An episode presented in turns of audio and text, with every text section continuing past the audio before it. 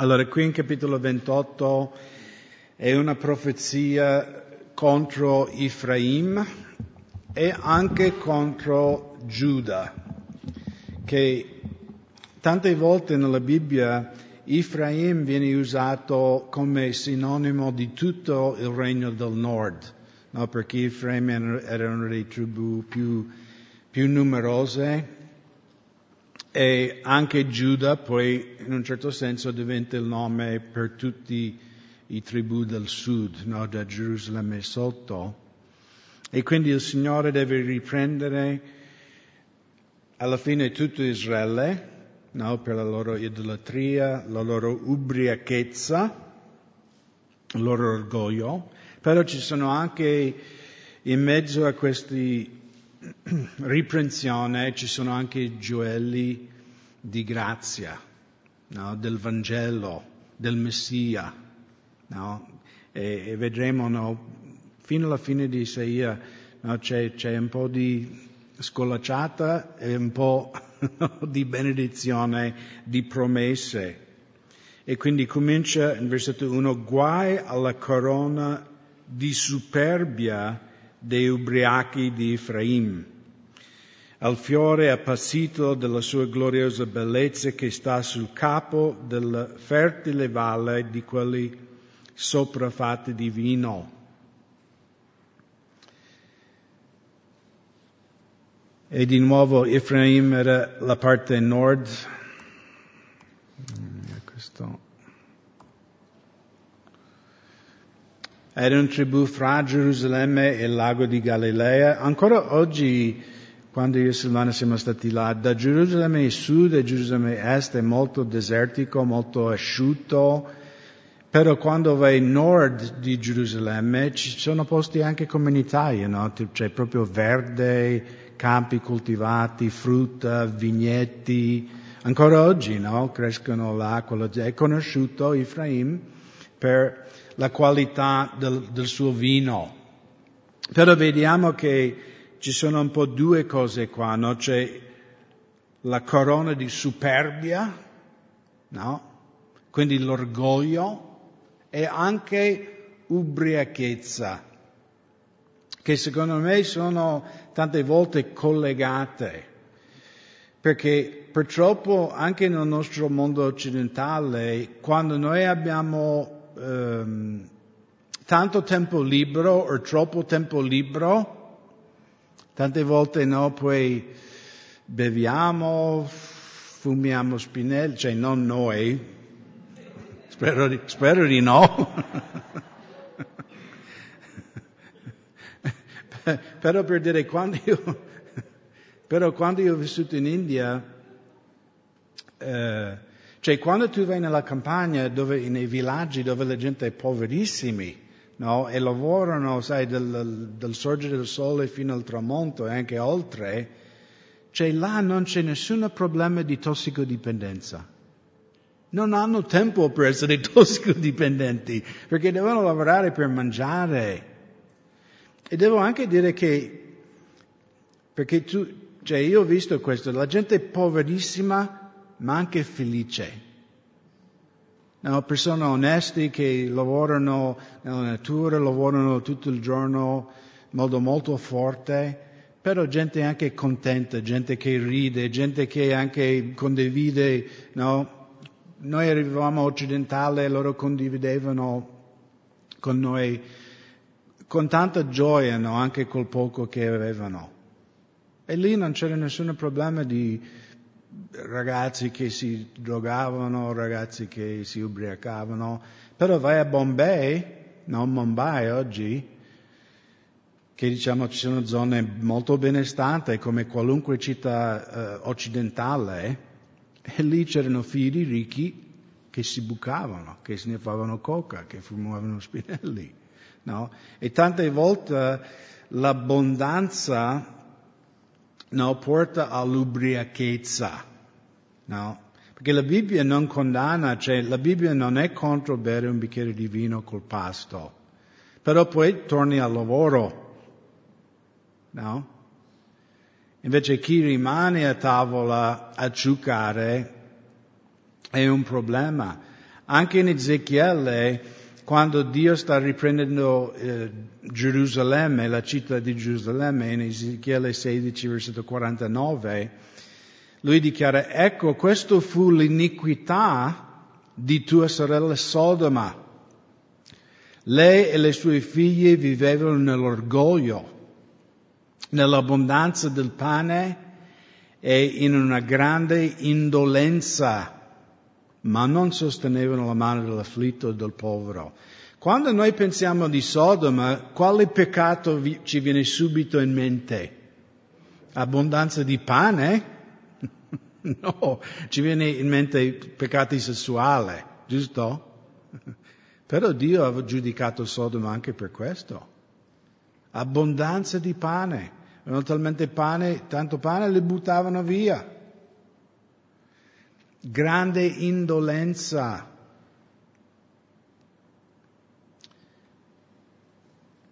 E quindi Dio no, deve giudicare questa superbia, questo orgoglio, questa ubriachezza. Ecco, versetto 2, il Signore ha un, ha un uomo forte e potente come una tempesta di grandine, un uragano distruttore come un'alluvione di potenti acque inondanti. Egli li getterà a terra con la sua mano. La corona di superbia degli ubriachi di Efraim sarà calpestata. Il fiore appassito della sua gloriosa bellezza che sta sul capo del fertile valle sarà come un fico primaticcio prima dell'estate che uno vede e lo ingoia appena lo ha in mano. In quel giorno l'Eterno dei eserciti sarà una corona di gloria, un splendido diadema per il resto del suo popolo, un spirito di giudizio per colui che siede in giudizio e la forza per quelli che fanno intre, indietreggiare la battaglia fino alla porta. Quindi noi che viviamo nel Veneto eh, comprendiamo la grandine. Cos'è il più grande pericolo per il Prosecco? la grandine. E infatti alcuni eh, vin, vi, vinicolture, ecco, contadini di uva, no, mettono queste rete nere no, proprio per proteggere l'uva del, delle grandine che abbiamo spesso qui in queste zone. Io ho una teoria che chi bestemmia in mezzo alle vigne poi Dio manda le grandine. Quindi per tutti i contadini qui nel Veneto, quando siete nei campi, benedite l'Eterno, benedite il Signore. E qui eh, questo giudizio non sarà solo di natura, ma sappiamo che sarà anche assiri, no? che verranno poi ad attaccare eh, la parte nord di Israele e anche eventualmente la parte sud di Israele. Però vedi qui che anche qui in versetto 5 e 6 Dio, anche in mezzo a questo giudizio, anche quando la folla va a ubriacarsi è inorgoglito Dio dice io ho un popolo, io ho un piccolo popolo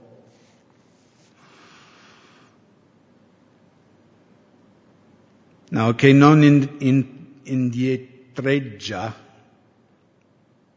nella battaglia. E, e oggi no, meditavo no, perché chi protegge le porte della città, chi non va indietro quando il nemico attacca la porta. E mi venivano in mente no, i guerrieri nella chiesa che pregano, che quando Satana cerca di attaccare la chiesa, cerca di attaccare le nostre famiglie, noi veniamo contro Satana nel nome di Gesù. Non indietreggiamo, ma proteggiamo le porte della nostra città. Versetto 7, ma anche questi bar, barcolano per il vino e vacillano per le bevande inebrianti. Allora questi qui non vengono identificati chi è questo altro gruppo, però più avanti No, Dio in versetto 14 parlerà dei, dei regnanti a Gerusalemme. Okay? Quindi ci sono ubriachi in Efraim, in nord Israele, e anche questi parlano adesso di quello intorno a Gerusalemme in Giuda. Quindi, ma anche questi barcano per il vino e vacillano per le bevande inebrianti. Il sacerdote e il profeta barcolano per le bevande inebrianti.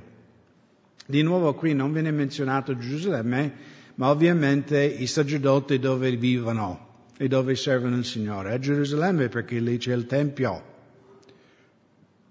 E quindi la, il contesto è qui il leader. No, coloro che dovrebbero dare l'esempio al popolo di sanezza di mente, di equilibrio, no? Anche nel bere vino, sono peggior di tutti.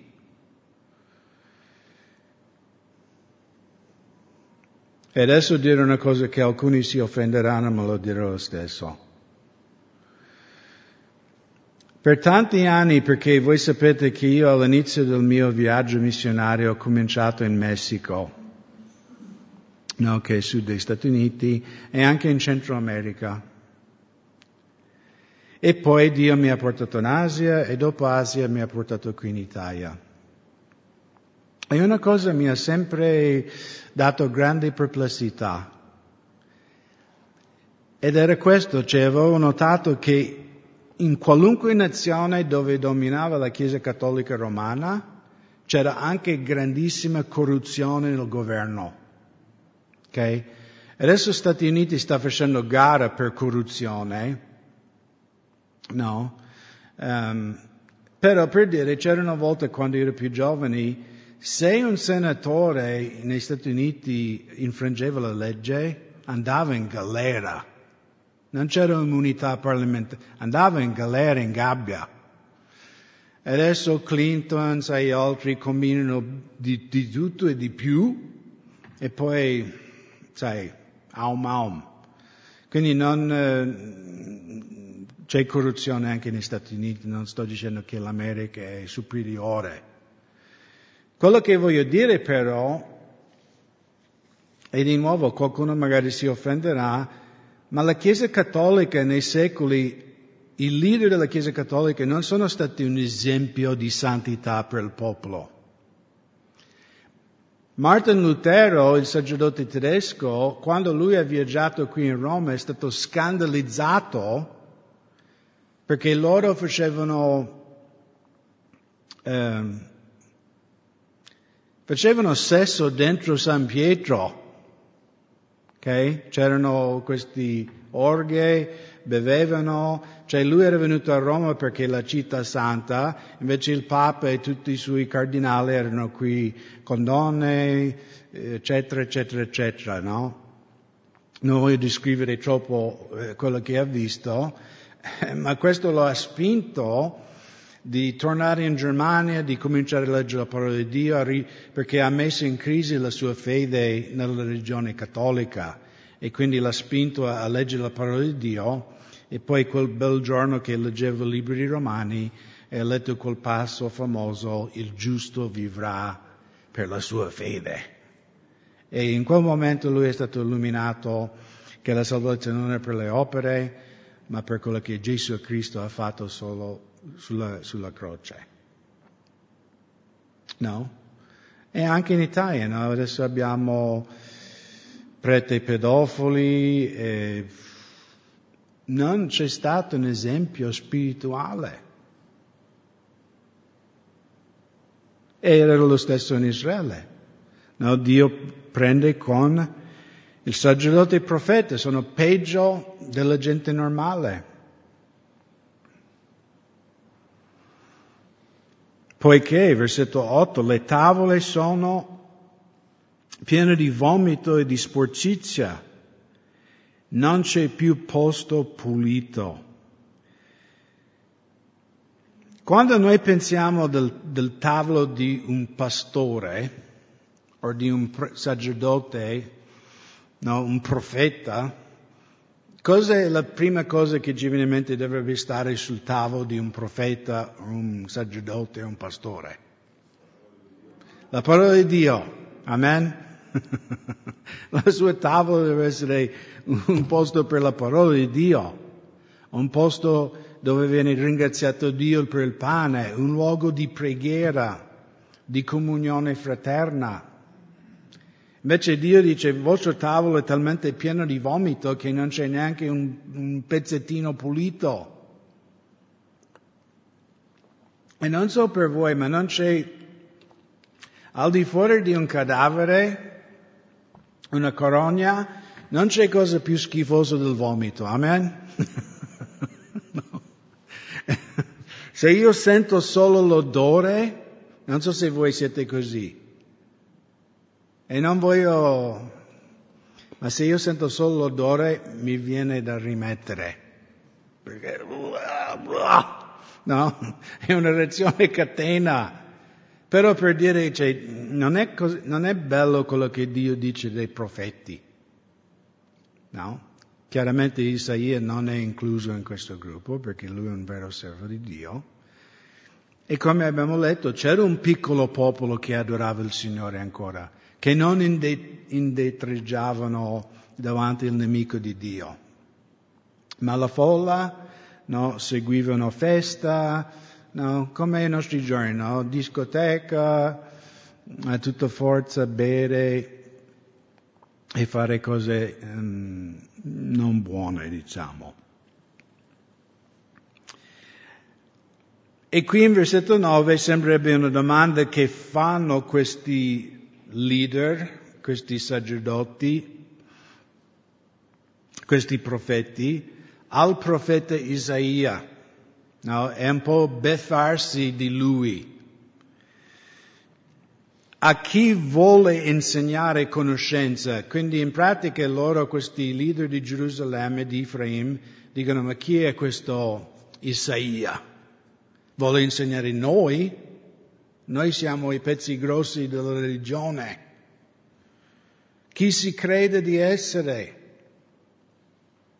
A chi vuole far comprendere il messaggio? A quelli appena divizzati? A quelli appena staccati dalle mammelle? Quindi era un insulto a Isaia per dire il tuo predicazione, cioè il tuo insegnare la parola di Dio è così babbo, è così sciocco che è per i bambini tipo dell'asilo. Non è per persone, no, sai, noi grandi, istruiti, poiché è un precetto su precetto, precetto su precetto, regola su regola, regola su regola, un po' qui, un po' là. E quindi, sai loro, un po' qui, un po' là, bla bla bla bla bla. No, questo è Isaia le sue profezie.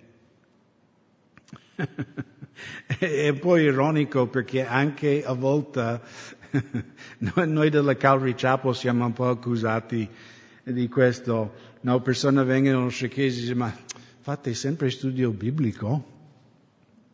Io ho avuto credenti dirmi questo. Fate sempre studio biblico anche la domenica? E cosa dovremmo studiare? Il Corano?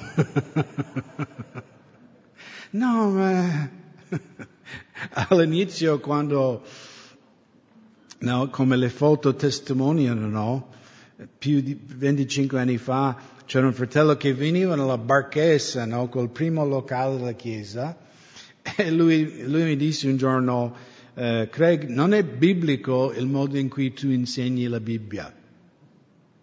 E io ho detto, vero, non è biblico?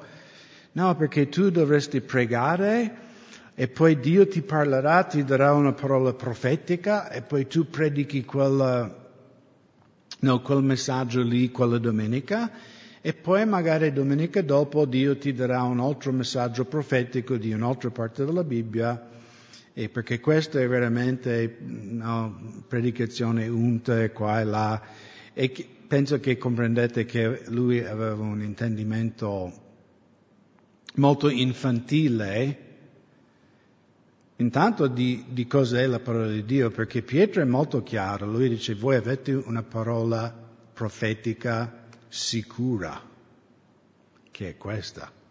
Questo è sicuro. Se uno nella Chiesa si alza e dice così dice il Signore, vedremo se è profetico. Vedremo se il Signore ha detto questo o quello. Ma questa parola è sicura. E io ho detto a questo fratello, ho detto, guarda, tutta la parola di Dio è profetica. Qualunque parte. Quindi io posso predicare qualunque versetto della Bibbia ed è profetica. Poi l'ho anche mostrato dove Paolo ai Colossesi, no?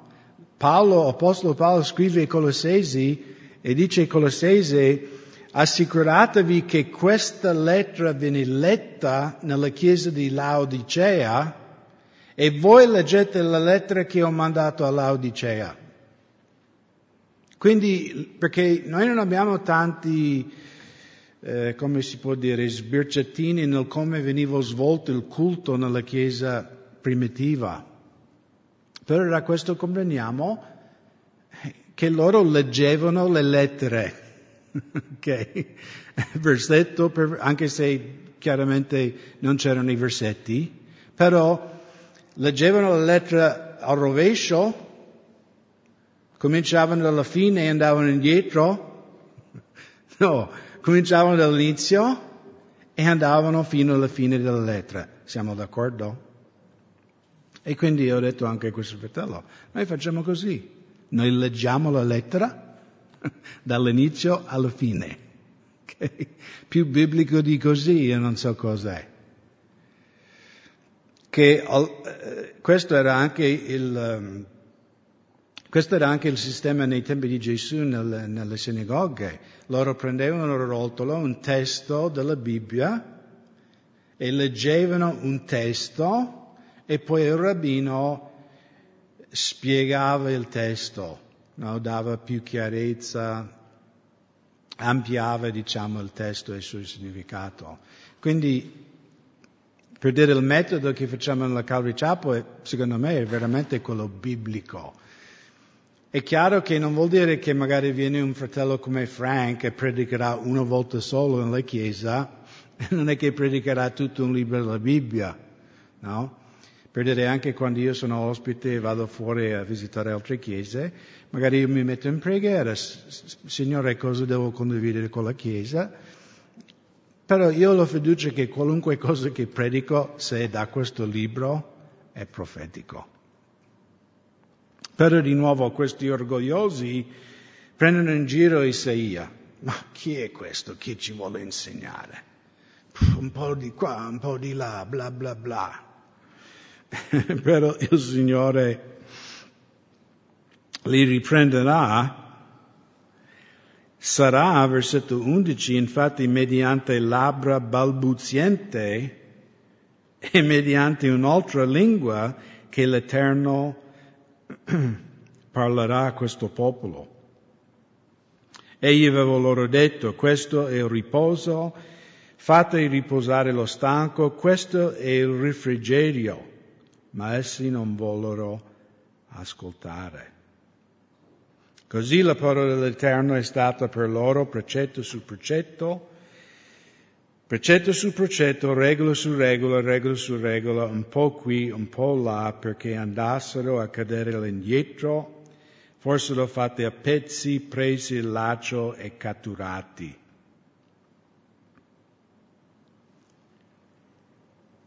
E quindi questa profezia in versetto 11 ha un, come tante profezie nella libreria, un adempimento vicino, è un adempimento futuro, molto futuro.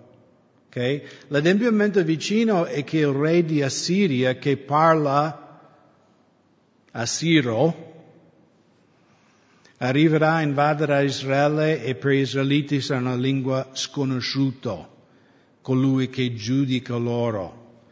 Però l'Apostolo Paolo, se, se volete guardare un secondo in 1 Corinzi 14, lui dichiara che questa profezia di Isaia parla anche del dono di parlare in lingue, né, che lo Spirito Santo dà ai credenti per pregare.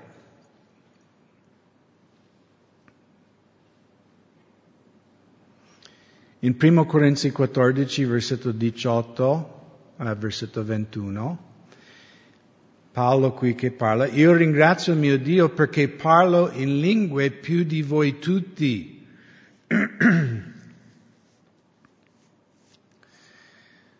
Allora Paolo non stava prendendo in giro la Chiesa tipo io parlo più di voi, na, na, na, no. Perché qual era il problema ai Corinzi? Cioè loro parlavano in lingue, ma lo facevano solo nel culto, quando venivano anche i non credenti. E Paolo dice io a casa mia in privato, quando vado in montagna, io prego in lingue per ore. Quindi io prego più, cioè non era un vanto, era solo un dato di fatto. Ma nell'assemblea preferisco dire cinque parole con la mia intelligenza per istruire anche gli altri. Okay? Per questo facciamo il culto in, in italiano, o almeno una similitudine di italiano. Il mio diletto privato.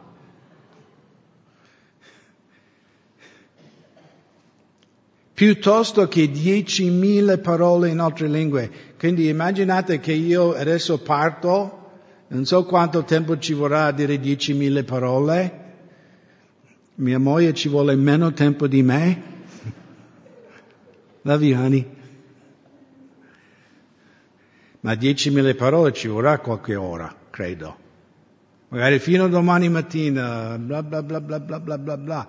Paolo dice, io preferisco dire cinque parole in italiano, che gli altri possono ricevere edificazione. Fratelli, non siate bambini di seno, ma siate bambini in malizia e uomini compiuti in seno. Sta scritto nella legge, io parlerò a questo popolo in lingue straniere e con labbra straniere, ma neppure così mi ascolteranno, dice il Signore. Paolo qui sta parlando del dono delle lingue, no? Adesso girate in Atti 2, perché in Atti 2 quando Dio ha versato, diciamo la prima volta il battesimo dello Spirito Santo sui 120, sui apostoli, La prima manifestazione era che tutti parlavano in lingue.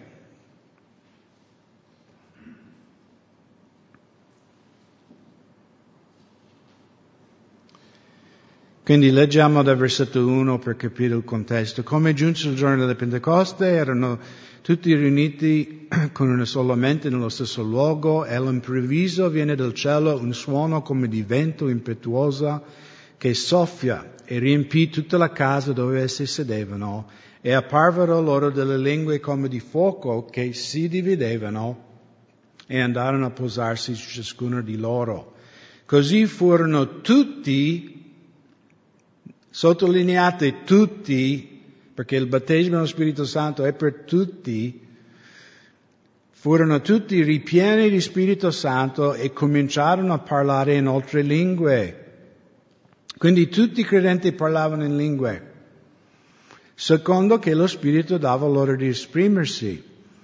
Ora a Gerusalemme dimoravano dei giudei, uomini pii da ogni nazione sotto il cielo, perché era la festa di Pentecoste e gli uomini ebrei erano obbligati di presentarsi almeno tre volte all'anno a, a queste feste a Gerusalemme, dovevano viaggiare, se vivevano in Italia, se vivevano in Svizzera, dovevano venire, no? se volevano adempiere la legge di Dio.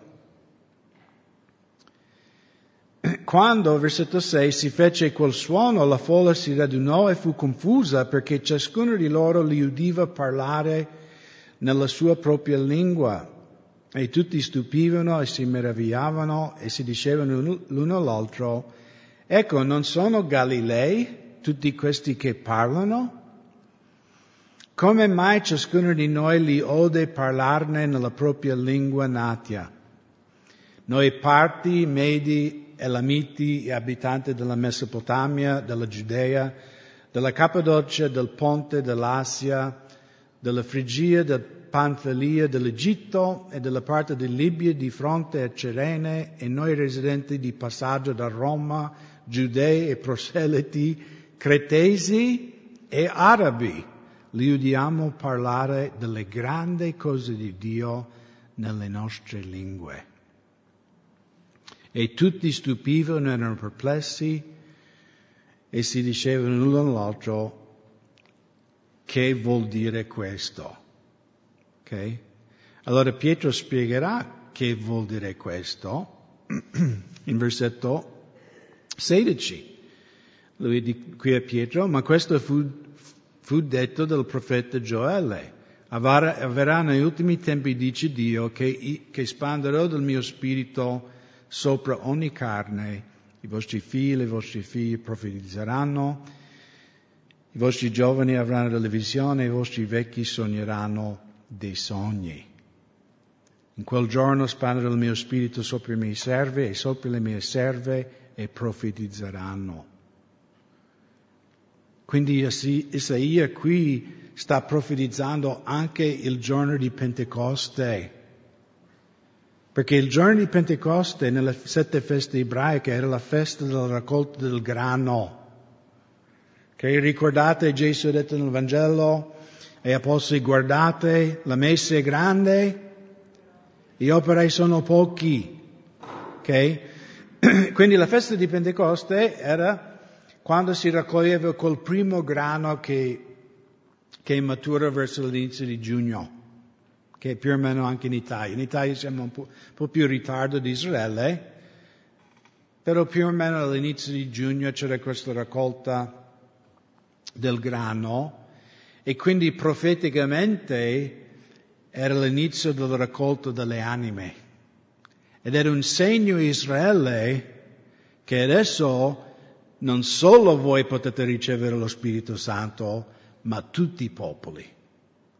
E quindi questi, eh, il fatto perché erano tutti ebrei che parlavano in lingua in questo momento, però parlavano lingue dei gentili. In un certo senso era un segno di giudizio contro il popolo di Israele, che fino a questo momento la parola di Dio maggiormente è stata rivelata solo a voi, ma ora io avrò figli in ogni nazione. Io spanderò il mio spirito su ogni carne. No? E poi Pietro finisce la sua predica, no? Che chiunque avrà creduto nel Signore sarà salvato. Quindi non solo voi di Israele siete più speciali, no? ma tutte le nazioni.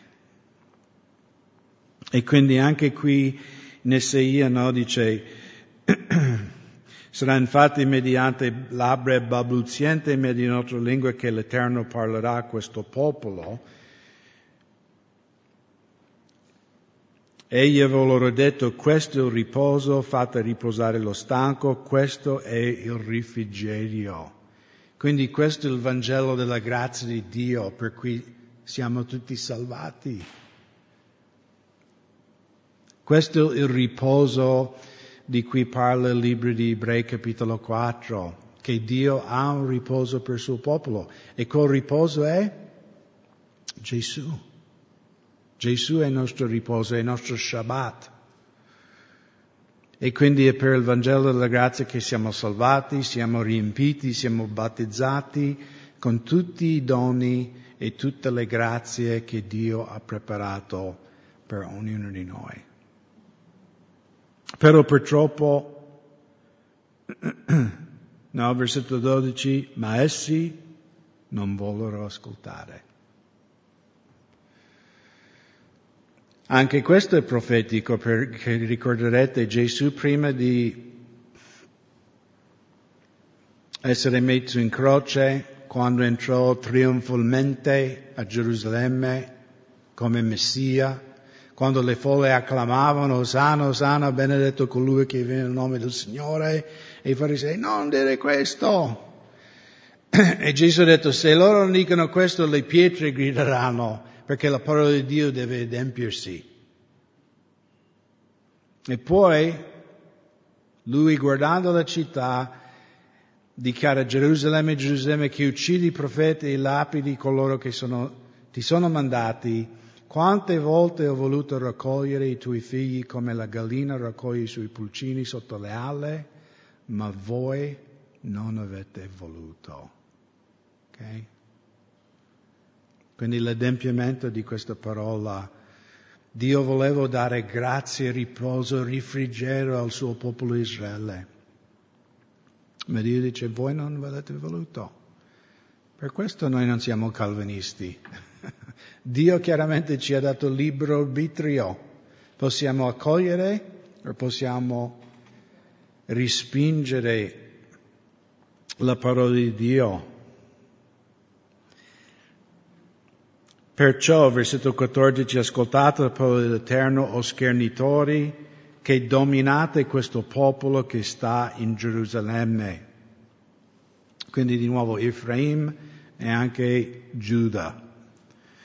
Poiché voi avete detto abbiamo concluso un patto con la morte e abbiamo fatto un'alleanza con lo Sheol, quando l'inondante flagello passerà non giungerà fino a noi perché abbiamo fatto delle menzogne il nostro rifugio e ci siamo nascosti dietro la falsità. Allora abbiamo visto nei altri studi che Israele no, loro avevano fatto un patto con Egitto Egitto ti pagheremo, salvaci dai assiri, che poi non no.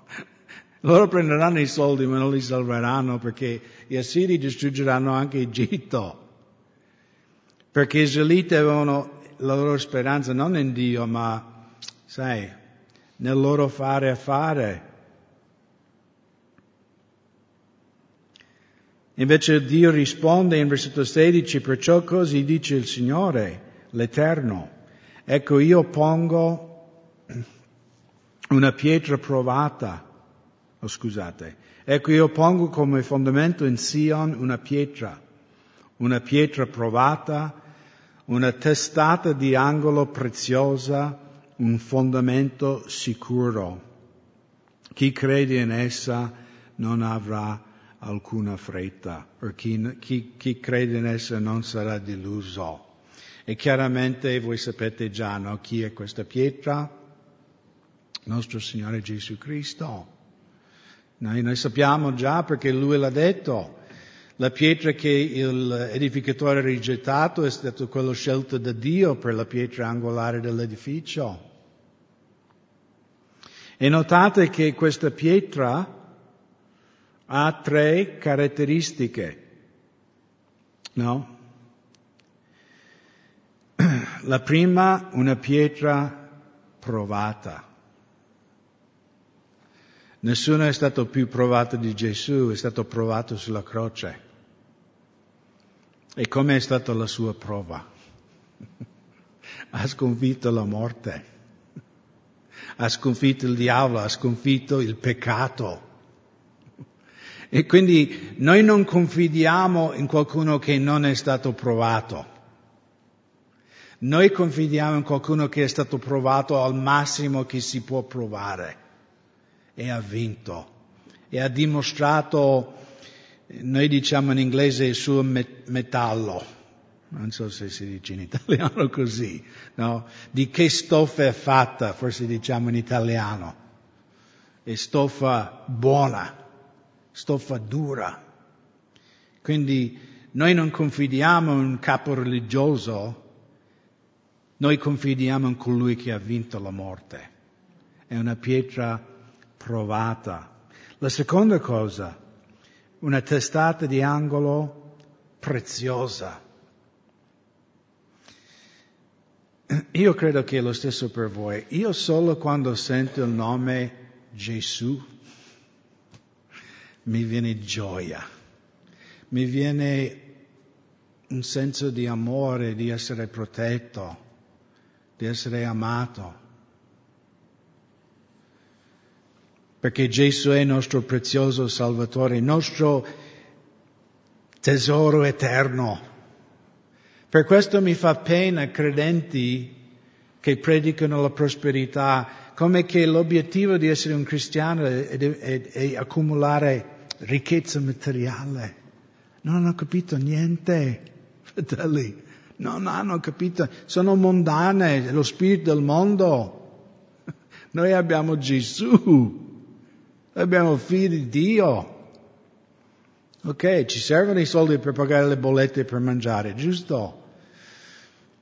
Ma Gesù è il nostro tesoro. Non ci interessa diventare ricco in questo mondo. Siamo già ricchi in Lui. Siamo già ricchi perché con suo sangue siamo stati lavati, siamo stati adottati da Dio Padre. Quindi una pietra provata, una pietra preziosa e l'ultima, un fondamento sicuro. Quindi Gesù è l'unico fondamento che non fallirà. Ho fatto vedere Silvana questo, perché nella mia zona dell'America, nel nord-ovest, anche in Canada, ci sono state grandi inondazioni in questo periodo. E c'era proprio un video lì in una zona di Canada, qualche ora più nord di casa mia, dove questo grande ponte di cemento armato, sai, fatto con tutta la tecnologia moderna del governo canadese, pff, spazzata via dall'acqua. Perché era talmente, ah, cioè ha mangiato proprio la montagna, ha mangiato la strada, metà del ponte è caduto dentro, dentro il fiume, ma sai, travi dieci volte più grande di questo qua buttato come un, stuzzicadente. Ma il nostro fondamento non è così, fratelli. Il nostro fondamento è sicuro. E tanta gente in questo mondo si fondano, hanno fondato la loro vita su tante cose. Anche sull'uva, o sulla macchina, o sulla casa, o su questo o quello. Ma chi fonda la sua vita in Cristo non sarà mai deluso. Quindi possiamo fondare la nostra vita su Gesù e stiamo, saremo sempre bene. Anche Pietro, leggiamo in primo Pietro capitolo 2 dove lui cita questo passo di Isaia. Primo Pietro 2 versetto 4.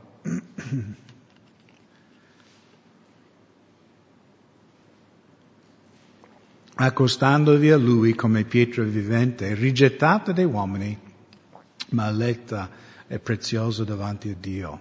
Anche voi come pietre viventi siete edificati per essere una casa spirituale, un sacerdozio santo, per offrire sacrifici spirituali graditi a Dio per mezzo di Gesù Cristo. Nella scrittura si legge infatti io pongo in Sion una pietra angolare eletta preziosa. Chi crede in essa non sarà affatto svergognato. Per voi dunque che credete essa è preziosa, ma per coloro che disobbediscono, la pietra che edificatori hanno rigettato è divenuta la testata di angolo, pietra di inciampo e roccia di intoppo che li fa cadere. Essendo disobbedienti, essi inciampano nella parola e a questo sono altresì stati destinati. Ma voi siete una stirpe eletta, un, un regale sacerdozio, una gente santa, un popolo acquistato per Dio, affinché proclamiate le meraviglie di colui che vi ha chiamato dalle tenebre alla sua mirabile luce.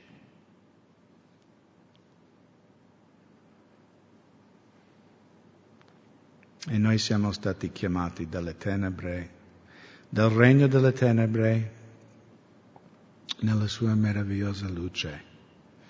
Allora, tornando lì in Isaia, in versetto 17, io porrò il diritto come corda di misura e la giustizia come filo a piombo.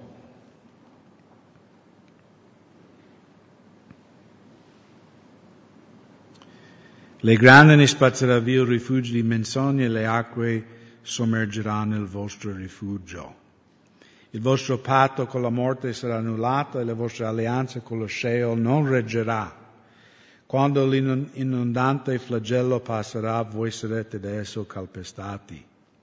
Ogni volta che passerà vi afferrerà perché passerà mattino dopo mattino, di giorno e di notte. Sarà un vero terrore al solo intenderne il resoconto. Il letto infatti sarà troppo corto per distendersi, per distendervisi e la coperta troppo stretta per avvolgersi. Eh, magari Dino può comprendere questo concetto. e mi ricordo al castello in Austria, poi dopo hanno comprato coperte nuove, ma ai primi anni al castello erano queste coperte che secondo me erano tipo dell'esercito austriaco, quelle di lana, no? quelle marrone, perché pensavo anche nell'esercito italiano avevano queste coperte così, cioè se io lo tiravo tipo qua, perché sai, mi piace coprire le spalle, cioè mi arrivava tipo mezza anca, no? Ed era la cosa più frustrante, detto, sai, dovevo andare a rubare un'altra coperta, tipo metà. Però sai, tu tiri copri i piedi, poi c'è il petto scoperto, no? Poi tiri su e i piedi scoperto. No, non puoi dormire così. E un po' mi ricordo questo passo no, in Osea dove parla del fatto che, um, Agea, scusa, quando Dio parla agli israeliti che voi voi mettete i soldi nelle tasche bucate, no? Voi lavorate e i soldi non, non bastano mai. E così l'uomo che non, non conosce il Signore. Il letto è troppo corto, la coperta è troppo corta, non è mai soddisfatto, non è mai contento, non è mai gioioso, perché la sua vita non è, non è fondato in Gesù poiché l'Eterno si leverà come al monte Perezzin, si addirà come nella valle di Gabion, per compiere la sua opera, la sua inaudita opera, per seguire il suo lavoro, il suo lavoro insolito. Or dunque non fate schernitori perché i vostri legami non abbiano a rafforzarsi, poiché ho udito da parte del Signore dei eserciti che ha deciso un completo sterminio di tutto il paese. Porgete l'orecchio e ascoltate la mia voce, state attenti e ascoltate la mia parola. L'agricoltore ara tutto il giorno per seminare, continua forse a rompere e sarchiare il suo terreno, quando ne ha pianata la superficie, non vi semina l'anetto e non vi sparge il cumino, non vi mette il frumento a solchi e l'orzo nel luogo destinato e il fatto lungo i confini. Il suo Dio gli insegna la regola da seguire e lo ammaestra. L'anetto non si trebbia con la trebbiatrice, né si fa passare sul cumino la rotta del carro ma l'anetto si batte con il bastone e il cumino con la verga.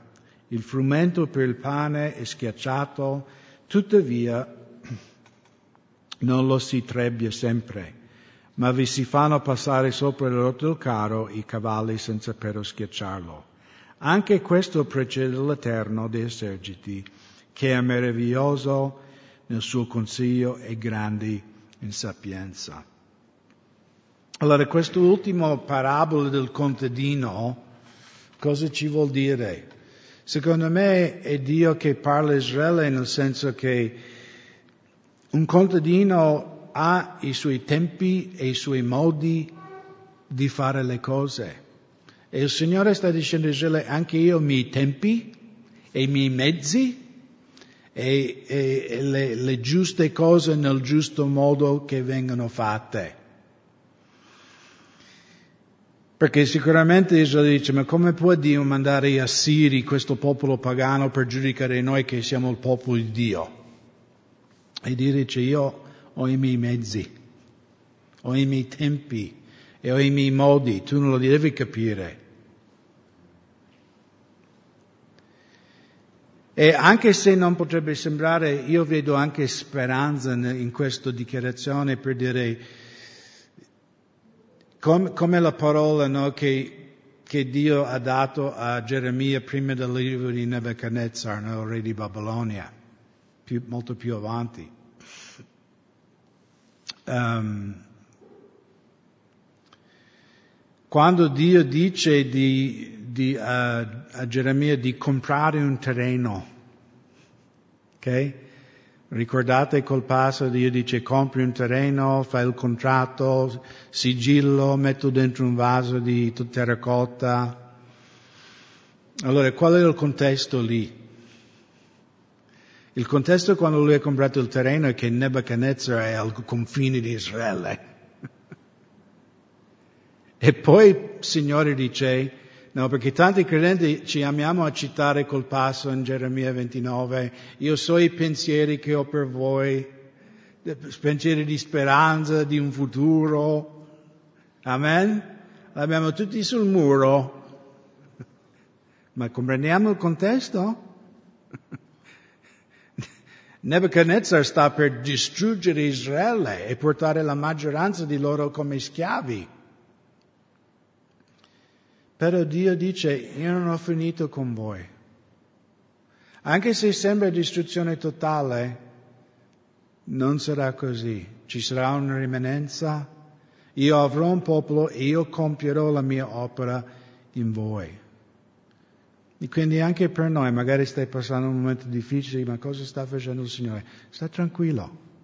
Il Signore sa quando deve trebbiare nella tua vita, quando deve eh, arrare il tuo terreno e tu dici, ah Signore non ararmi. Mi sento un solco nella schiena. E il Signore dice, ok, io so cosa sto facendo. Io so cosa sto facendo nella tua vita.